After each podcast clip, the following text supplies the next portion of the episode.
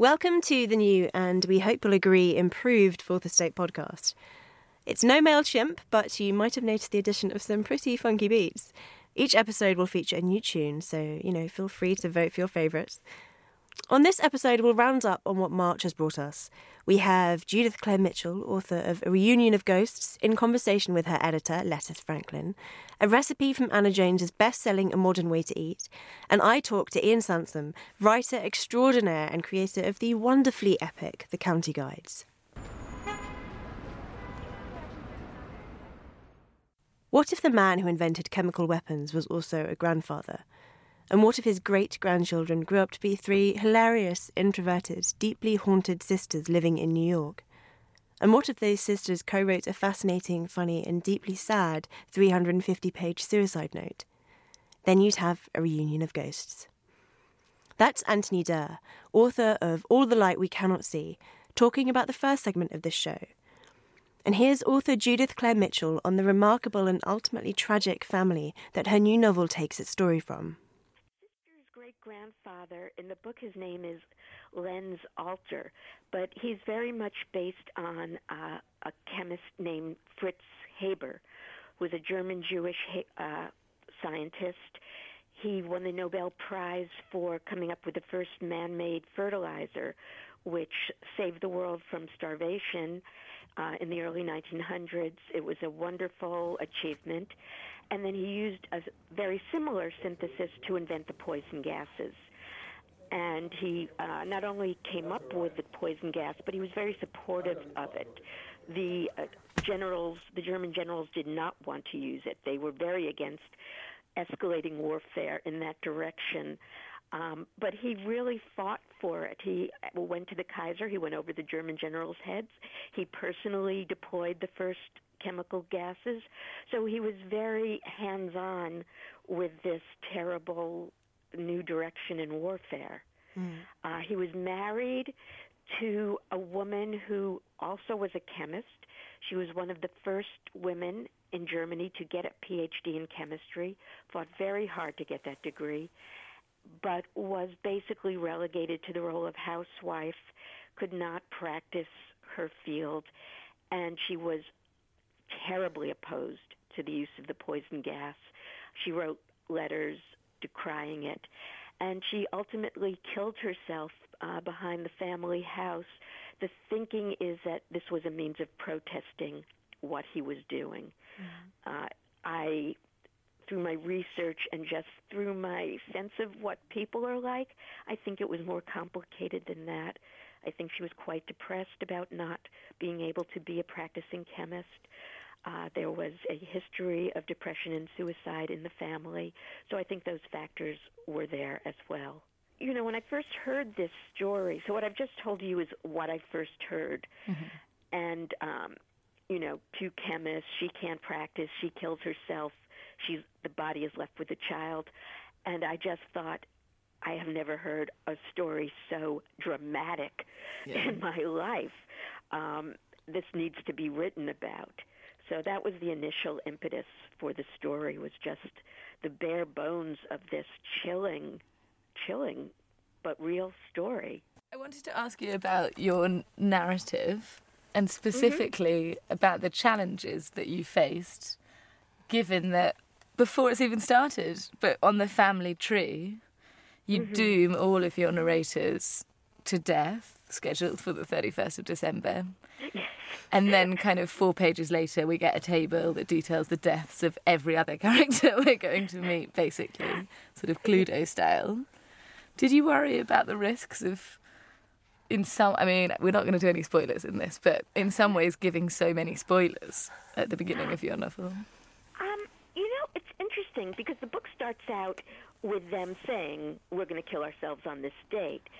And I thought because I did that, readers would doubt me. Mm-hmm. Um, and that turned out to be what happened.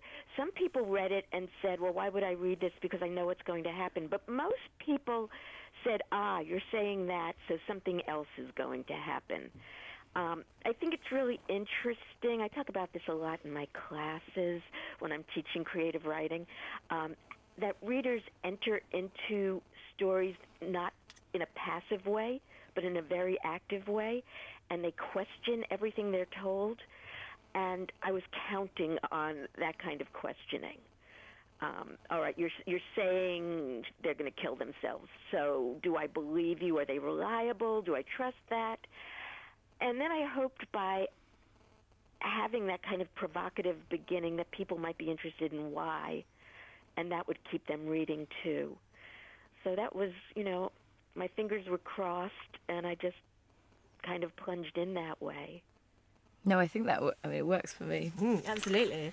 And I, do you I think? have to say that I often um, will tell students when they try to withhold the, the big reveal that sometimes if you put it in your first sentence, instead of trying to write to the mystery, you write to the truth. Do you know what I mean? Um, you you have to really investigate your characters instead of just writing to a surprise. Which, after a while, if the reader figures out, you've got nothing. But if you're writing about the truth of the people, that usually can sustain a narrative. Now, in honour of that one day that was really warm when everyone went outside, here's a simple, refreshing, and trust me, delicious recipe from Anna Jones cucumber satay crunch salad. Refreshing, crunchy, and zippy all at the same time. This fresh salad is great to serve alongside Indian and Thai curries or as part of an easy summer dinner. It is, of course, also good to eat on its own for lunch or a light dinner with a flatbread or two. Don't be put off by the amount of fresh coriander here, it makes the salad. I use a big bunch for my greengrocers, but if you are buying little ones from the supermarket, you may want to buy two. This recipe allows the cucumber to shine. A very British vegetable and a member of the squash family, it's packed full of vitamin C. Recipe serves four. You'll need one cucumber, two handfuls of unsalted peanuts, a large bunch of fresh coriander, roughly chopped, roots and all, three good handfuls of spinach, washed and shredded, one lemon, one tablespoon honey, one teaspoon soy sauce, two tablespoons light coconut milk or olive oil. The drinking variety of coconut milk is good here. Half a small thumb sized piece of fresh ginger, peeled and finely chopped. A handful of coconut flakes, toasted. Peel and halve your cucumber, then use a teaspoon to scrape out the seeds. Cut into half moons about half a centimetre thick and put into a big serving bowl. Bash the peanuts in a pestle and mortar until they are crumbled, then add to the bowl with the chopped coriander leaves and stalks and the shredded spinach. Squeeze the juice of the lemon into a little jug or jar. Add the honey, soy sauce, coconut milk, and ginger and mix well. Pour the dressing over the salad, mix well, and top with the toasted coconut flakes.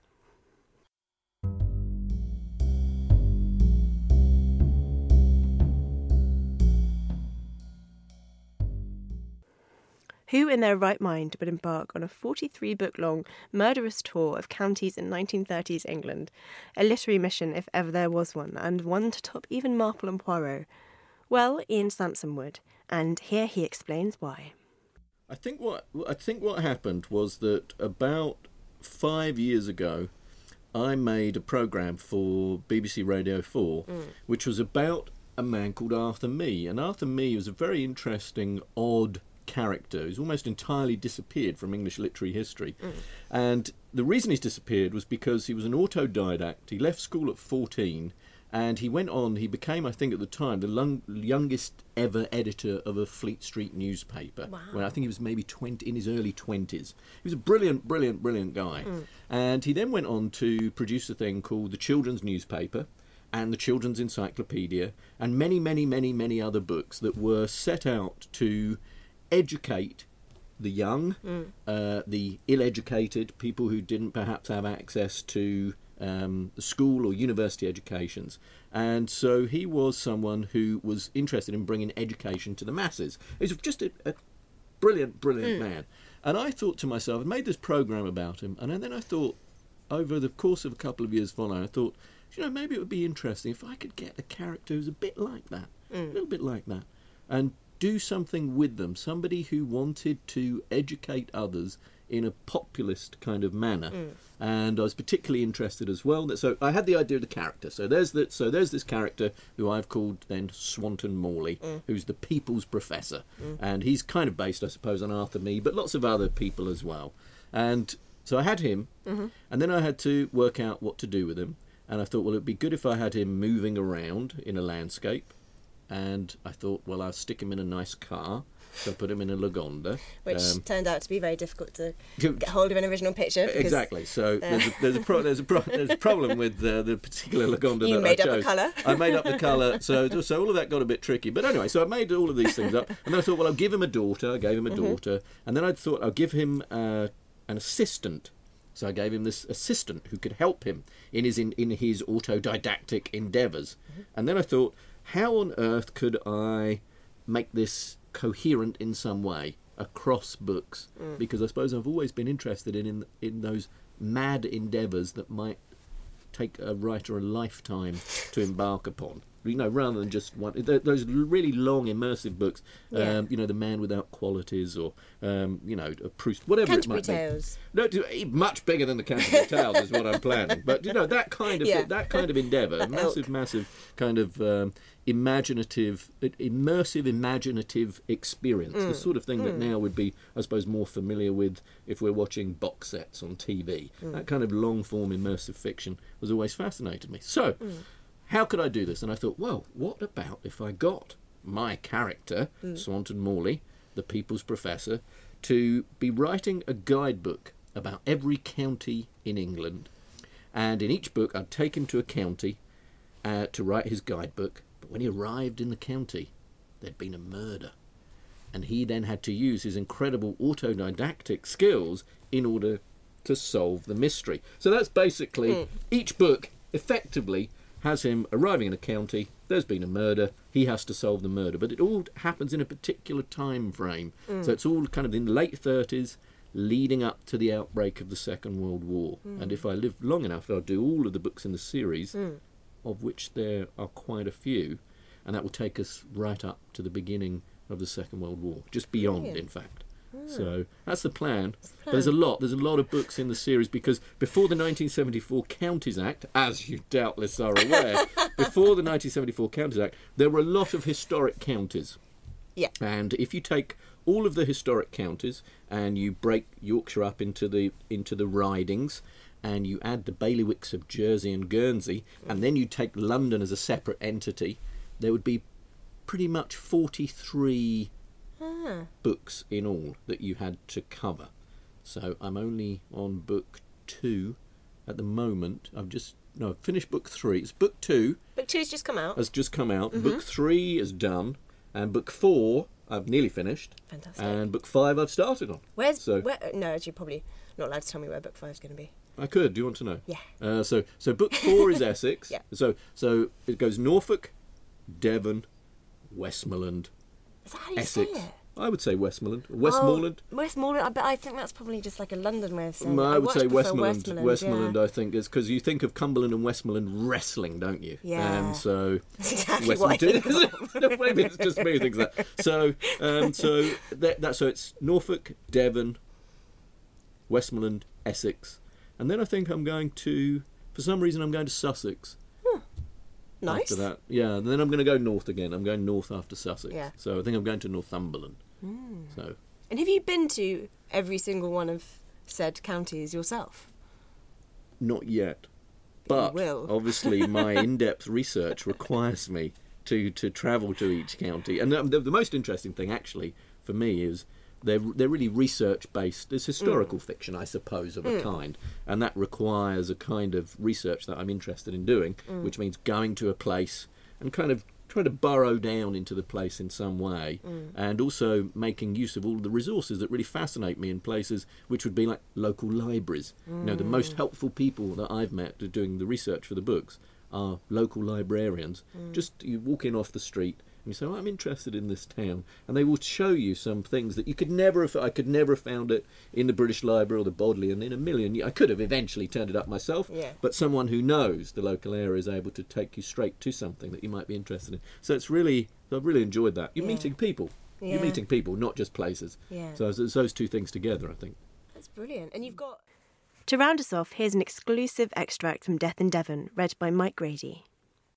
Chapter 5 A Sodality of Pedagogues. At the sound of our approach, the vast door of the manor house was swung open by a worried looking young woman, apparently a nurse, who was done out in a most striking outfit, consisting of a blood red dress with a white apron over it and a little Sister Dora cap perched jauntily on her head, which gave her the appearance of someone having just rushed panicking from performing some particularly grisly surgery. From behind this rather ghoulish creature first came there a voice and then a man shuffling into view. Do I hear John Bull's roar? cried the voice. The people's professor? You have been in Afghanistan, I perceive, Morley said, to the figure who now stood in the doorway. Their exchange of words caused much mutual amusement. It was some kind of private greeting, I understood. There was then a prolonged and vigorous shaking of hands. The two men seemed to operate on the same frequency, and gave off exactly the same vibration of relentlessly hearty vigour, and Morley then introduced us. This is Dr. Standish, he said, head master of all souls. Well, well, well, said Dr. Standish. What do we have here? What we had here was a man who might almost have been Morley's double, though perhaps a little more careworn, his face perhaps rather coarser featured, his cheeks perhaps a little redder and rounder, his moustache rather more drooping, and his eyes small and hard and bitter, like a blackbird's. This is my assistant, said Morley, Mr. Stephen Sefton. You're Boswell, eh, Swanton? said Dr. Standish in a rather sniggering fashion, I thought. I don't know about that, I said. We shook hands. He gave off a slight whiff of lavender, as though having only recently bathed. I have always been of the opinion, said Morley, that the great Cham was in fact a fictional character invented by the scheming Scotsman as a way of making a reputation for himself. Ha ha! Very good, said Dr. Standish, smiling and showing a set of gleaming teeth, though I'm sure such treasonous thoughts are far from the mind of your young assistant. Indeed, I agreed. Nothing could have been further from my mind. And this is my daughter, said Morley. Charmed, said Miriam, offering her hand, and simpering rather. Well, well, said Dr. Standish, you have grown up since last we met. Indeed, we are now full grown, said Miriam, hoisting herself up to her not inconsiderable height, and gazing at him mesmerizingly in her fashion, over her cheekbones. You haven't aged, though, headmaster, said Morley. Well, teaching keeps one young, I suppose. Puer aeternus, said Morley. The eternal boy? Indeed, said Standish. No need to stand on ceremony, though, old friend. Come in, come in, come in. For the full audio of these interviews and much more, please go to www.fourthestate.co.uk. The County Guides, Death in Devon by Ian Sansom, is available now in hardback, ebook, and downloadable audio. A Reunion of Ghosts by Judith Claire Mitchell is also available now in hardback, ebook, and trade paperback. A Modern Way to Eat is available now in hardback and ebook, and look out for Anna's follow up, A Modern Way to Cook, coming this June. All are published by Fourth Estate. Thank you for listening.